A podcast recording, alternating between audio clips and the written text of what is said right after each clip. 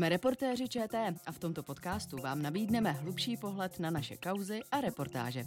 Já jsem Zuzana Černá, vítejte. Náš pořad má teď letní pauzu. Připravili jsme pro vás ale prázdninovou podcastovou sérii o nejzajímavějších reportážích posledních měsíců. Zámek Opočno, místo kam v létě, a nejinak je tomu i letos, míří tisíce návštěvníků. Renesanční skvost na východě Čech, který 33 let zaměstnával české i evropské soudy. Tak jako jiné památky patřil po staletí šlechtě. Nacistická i komunistická konfiskace majetku ale vše změnily. A až teď, jak hraběnka Kristýna Coloré Mansfeld říká, přichází spravedlnost. Do rukou rodu se vrací alespoň cené sbírky v hodnotě půl miliardy. Zámek samotný zůstává státu. O historii, restitucích i hraběnce Kristýně si budu povídat s Davidem Vondráčkem. Davide, ahoj. Hezký den. Kristina Nadin Josefina Anna Maria, rozená princezna Koloredo Mansfeldová, provdaná princezna Firstenbergová, po druhé provdaná Fana Hamelová, po třetí provdaná Begertová. Jo, to byl nějaký překvapení, víte, 30 let nic a pak potom, jetzt budeme mít to, to, to mobiliáž, OK, všechno přijde. Já myslím, že to přijde zpátky. To musí, tam je nějaký gerechtigkeit. Jak se, Spravedlnost. Spravedlnost. Asi 250 nebo 270 historických předmětů a uměleckých děl se vrací rodu Colorado Mansfeld. O co všechno, Davide, jde? V tomto případě jde o část nábytku, část historického nádobí, pak ale hlavně o zbraně, o meče, o historické brnění z doby středověku, ale taky před zámkem je šest velkých děl, mm-hmm. mosazných a železných a o ty taky jde. A o všechna děla. O všechna děla, přesně tak. A třeba i o kočár z 19. století. Ptal se z paní Hraběnky na to, čeho si z těch předmětů váží nejvíc, na čem jí nejvíc záleží, protože ona ještě, co by malá holka, na tom zámku žila. Jo. Uh, Ona žila jako malá holčička v takové kulaté vlastně výspě, v takové věžičce a tam byl část nábytků a i nádobí a to se ona nejvíc váží, protože to má spjatý s těmi dětskými vzpomínkami. Davide, ten spor, my už jsme to říkali, trval 30 let, víc než 30 let. Jak to? Proč tak dlouho? No, protože on, ono to mělo několik vlastně větví. Jednalo se o zákon o půdě, takzvaně. To, bylo, to byl zákon, který byl uzákoněn až vlastně v roce 1991 v prosinci a tam se jednalo o půdu a o budovy společenské, tedy o zámky, nebo třeba i o hospodářské budovy a pak druhá větev, větev byla vedená vlastně o to vnitřní vybavení. Takže se jednalo o dvě vlastně nezávislé kauzy vlastně na sobě.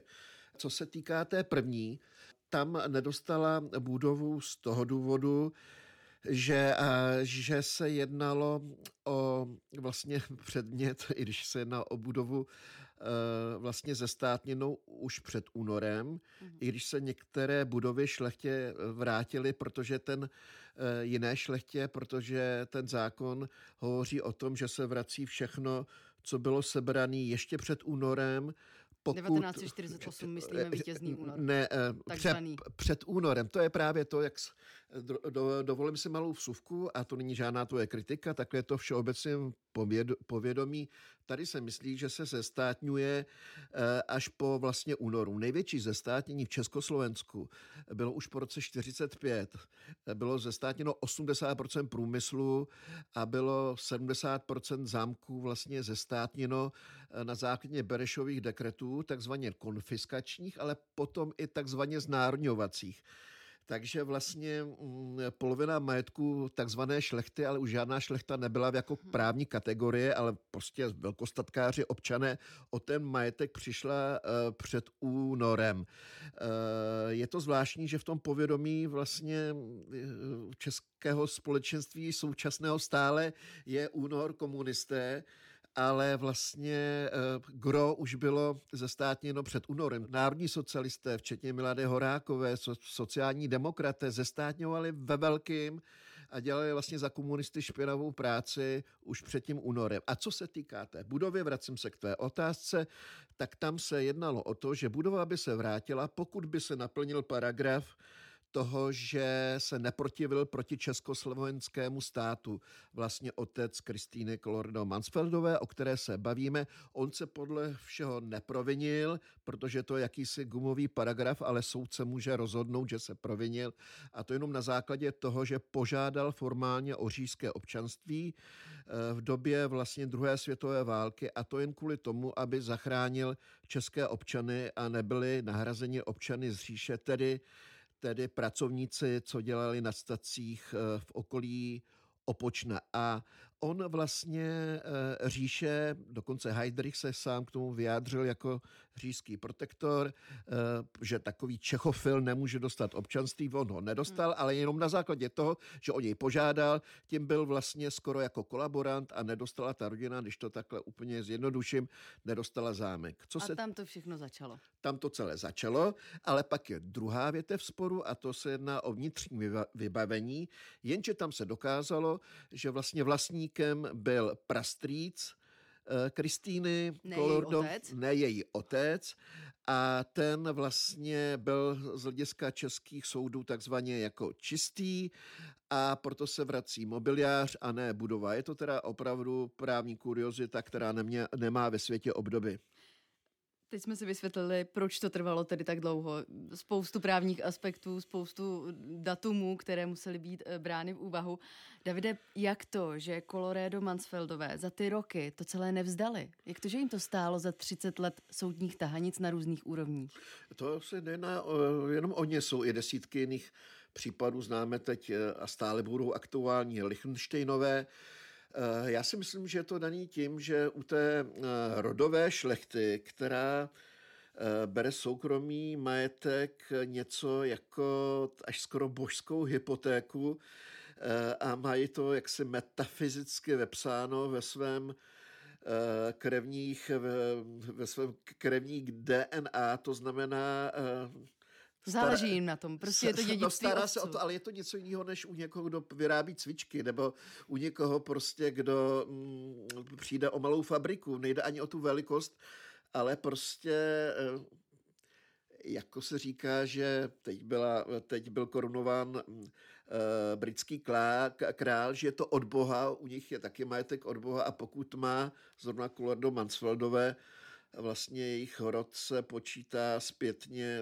tisíc let naspátek hmm. a rozvíjí ten majetek po celé vlastně tisíciletí, tak se to bere jako eh, velká právní, emocionální, citová eh, vazba daleko hlubnější, než si kdo dokáže představit a potom hm, ten cit eh, k, ke spravedlnosti jako takové. Takže uh-huh. u, těletě, u téhleté rodové šlechty, která má tisícileté kořeny, eh, prostě by se spronověřili svým předkům, kdyby o majetek neusilovali a nejde, jen, nejde, to se těžko vysvětluje, jako eh, o, o to materiálno, ale i, tu, i o tu metafyzičnost toho, že když je něco moje, tak je moje a já plody rozšiřu a hřivny rozšiřu i pro obecné blaho.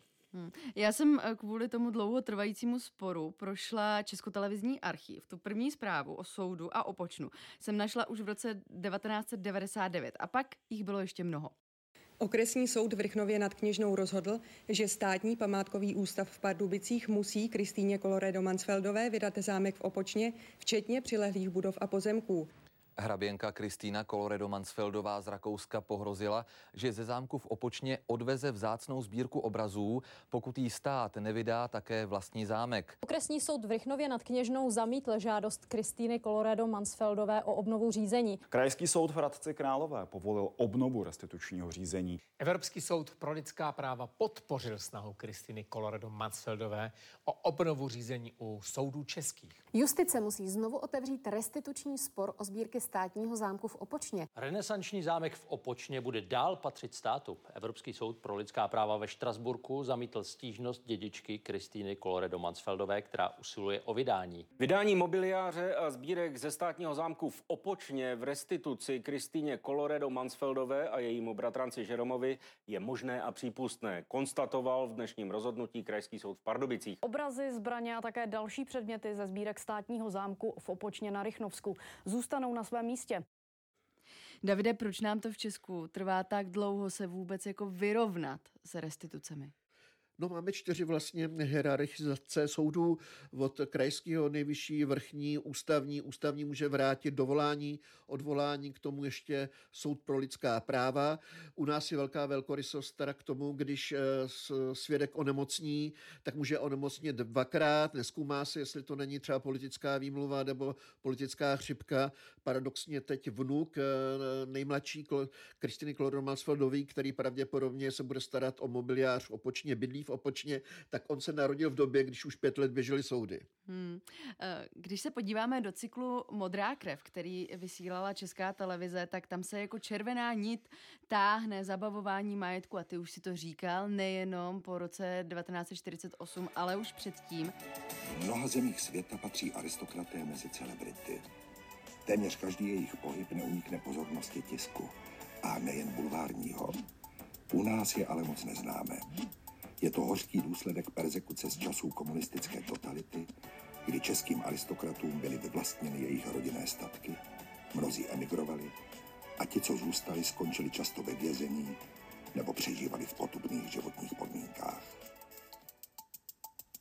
A v modré krvi je zachycené i to, jak málo nebo jak komplikovaně u nás funguje to heslo, co bylo ukradeno, musí být vráceno. Zase se ptám, proč? No jo, ale když to vlastně v kontextu evropském nebo postkomunistických zemích, tak v Polsku a Maďarsku restituce jakoby nebyly. Jinak mm. tam teda vlastně i za socialismu bylo drobné podnikání a malé firmy tam prostě běžely, na rozdíl od nás, kde jsme vyvlastnili posledního ševce.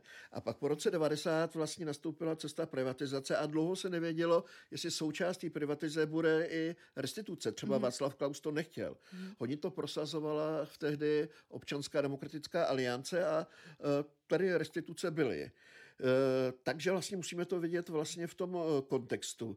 A potom vlastně uběhla tak už velká doba a bylo eh, proměnlivost vlastníků vlastně několika, několikerá ale řeklo se zase, že nebudeme vytvářet nové křivdy, takže mm-hmm. je úplně chápu, že to bylo z toho sociologického právního hlediska velmi, velmi, velmi složité.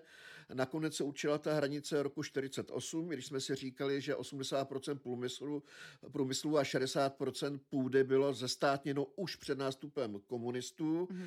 takže vlastně u šlechtických restitucí, takzvaně šlechtických, není šlechta jako právní kategorie, ale u těch velkostatkářů je to tak, že se dokonce šlo za rok 48 právě, a to je ten gumový paragraf, pokud se eh, ta rodina velkostatkářská, často šlechtická, neprotivila proti československému státu. A protivit se československému státu, to je gumový paragraf, kde se rozlišuje, jakou řečí mluvili, kdo byl v jaké organizaci a tím se to vlastně vleklo, protože soudce měl vlastně na, na, na těch miskách vach, vach, jak vidíme, ty metafory spravedlnosti, která má vlastně má tu pásku na očích, jako zvážit eh, vlastně hodnotově, jestli se to takzvaně politicky zaslouží a kvůli tomu to působilo a působí do dneška problémy. Mm-hmm.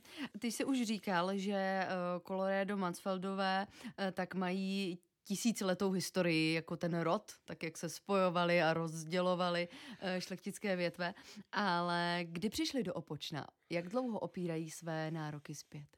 No tak eh, do Opočná vlastně přišli po 30 leté válce.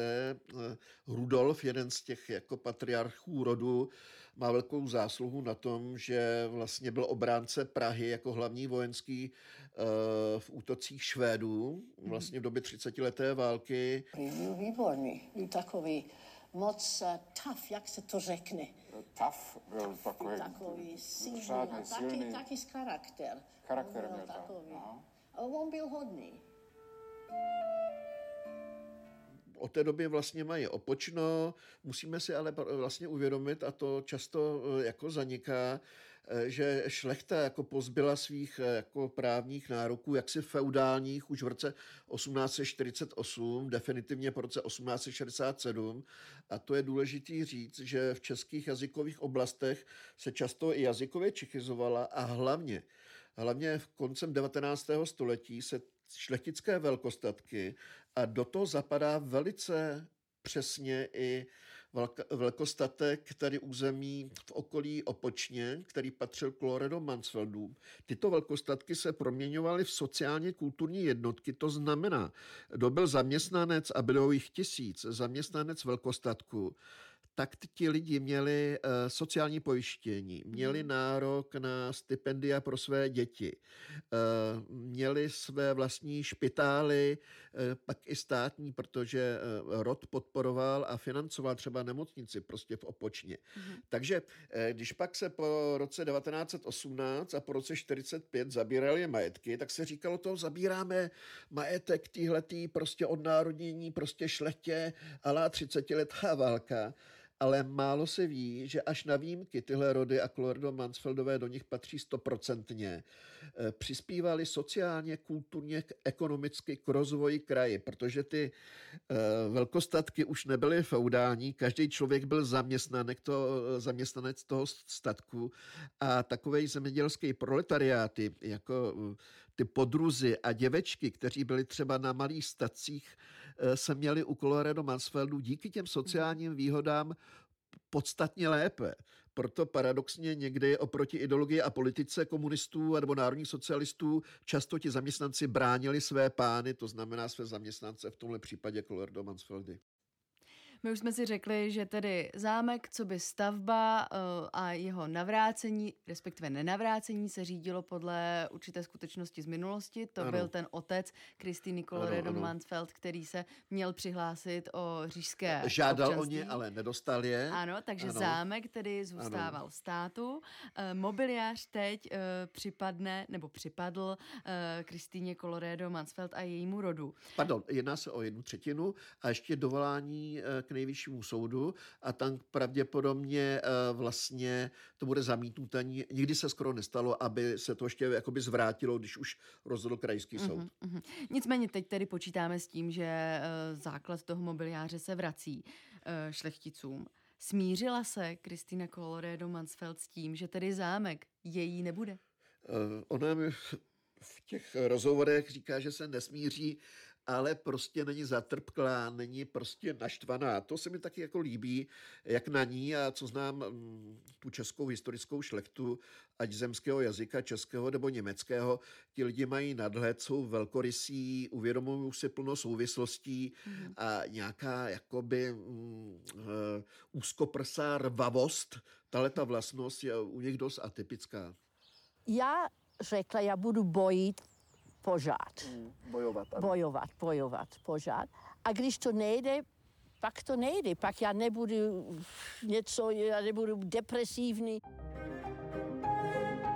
Aby to nebylo málo zamotané, tak o pár stovek kilometrů na západ, v Dobříši, tak ta restituce dopadla úplně jinak. Bratranec paní Kristýny, tedy pan Žerome, restituoval zámek, ale mobiliář ne. E, přesně naopak než v Opočně.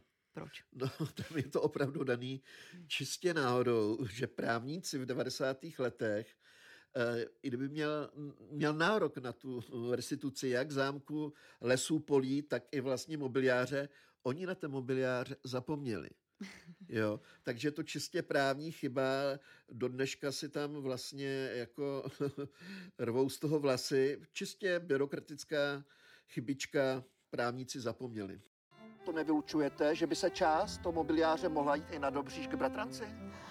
Uh, víte, já myslím, on bych to tak, taky nechal, ne všecko, on chce na, nějaké věci, ale on, eh, ten gro, on bych nechal, já myslím, v opočně. Víte, je to, tam to patří a tam to musí být.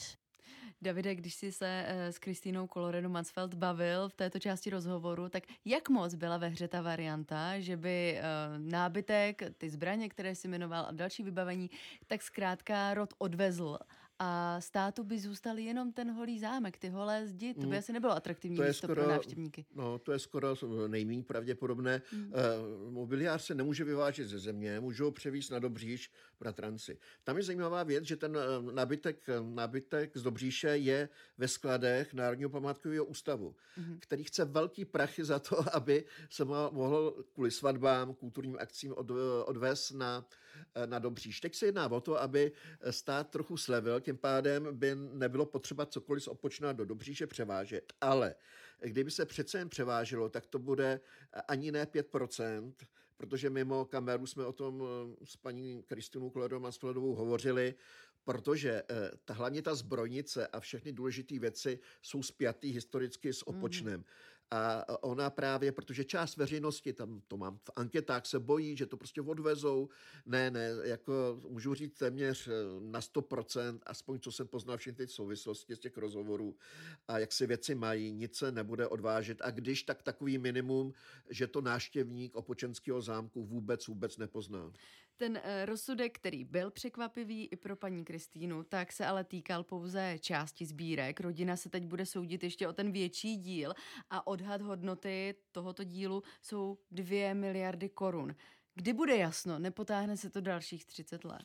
Tady už to vypadá, i když u nás není to, jako to známe z amerických filmů, precedentní nebo precedentální právo, když už něco v něčem se rozhodlo, ale víceméně je to jakousi nepřímou instrukcí nebo uh, souvislostí jednoznačnější, že na základě toho, co už bylo vráceno na základě stejného paragrafu, by se podle všeho měly vrátit ty další dvě třetiny, protože to patří tomu, tomu vlastně, tomu uh, ne otci, ale prastrýci, tam je dědický právo ke, ke Kristýně, eh, takže mm, tam bude odvolání, dovolání, otázka dvou, tří let, podle mého názoru. Já jsem taky optimistická, ano. Já jsem viděla ten první krok a teď jsem optimistická, ano.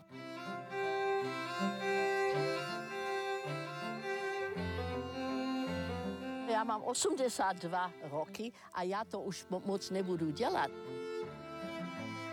Já jsem moc ráda, já mám ty mladí, co se interesují. A víte, on taky má moc dobrý kontakty, Max. A když on pak může udělat jiné věci, Kromě toho, že je Kristýna Colorado Mansfeld optimistická, co se týká těch dalších sporů, tak je to i velmi šarmantní dáma. Davide, ty jsi s ní natáčel opakovaně na různých místech. Jaká je hraběnka Kristýna? No, naplňuje ten eh, stereotyp eh, eh, šlechty jako noblesní, velkorysí, vzdělaný vlastně dámy, nepředpojatý vůči všemu. My, když jsme tam byli, tak tam zrovna probíhal v Rakousku, kde má zámeček v Alpách, štýrských pohřeb jednoho váženého člověka z té vesnice a pak ta hostina byla tam, ona všechny prostě hostila, každýho zná jménem, všechny skoro obyvatele, včetně toho, kdo se před 14 dny narodil, tak je taková matrona v dobrém slova smyslu toho kraje. Působila velmi příjemně, až jako přátelským dojmem vůči tobě. Je to, bylo to tak? No my už se známe, vlastně jsem se tím zabýval eh, do hloubky před x lety a ona nějaký věci o mě věděla, ví, že mám, uh, myslím si, že to hrálo roli, že mám hra, rád tu moderní historii a že prostě, uh, že tam to si fandím, omlouvám se, aby to nebylo sebestředné, že prostě jsem nabrýfovaný a vím hodně souvislostí, takže se s ním můžu bavit a ano, ale tenhle ten přístup má ale i k takzvaným nepřátelům nebo k lidem, který, kteří nefandí, nebo jsou mezi námi lidi, kteří vůbec, když slyší slovo šlechta, tak sahají po revolveru, říkám s nadsázkou. Davide, vraťme se ještě do Opočna. Ty jsi tam natáčel na zámku hned na začátku sezóny a mluvil si s návštěvníky. Dobrý den, dámy. Uh, zaregistrovali jste vlastně takový ten restituční spor, ano, že teď se... Ano, jo, jasně, přesně tak. A zaregistrovali jste, že teď uh, se má vrátit část mobiliáře a možná celý rodin. Ano, jsme tady, jsme tady. Jo, takhle, vy si myslíte, abyste to stihli? Než to odnesou. Jak jsme říkali už v úvodu, tak tato památka je jednou z nejnavštěvovanějších v Česku. Ptal se i těch návštěvníků, jak to celé vnímají. Teď jsme slyšeli, báli se, že odnesou vybavení. Jasně, tak ty, v těch anketách, já nevím, jestli je to malý sociologický průzkum, je to tak půl na půl.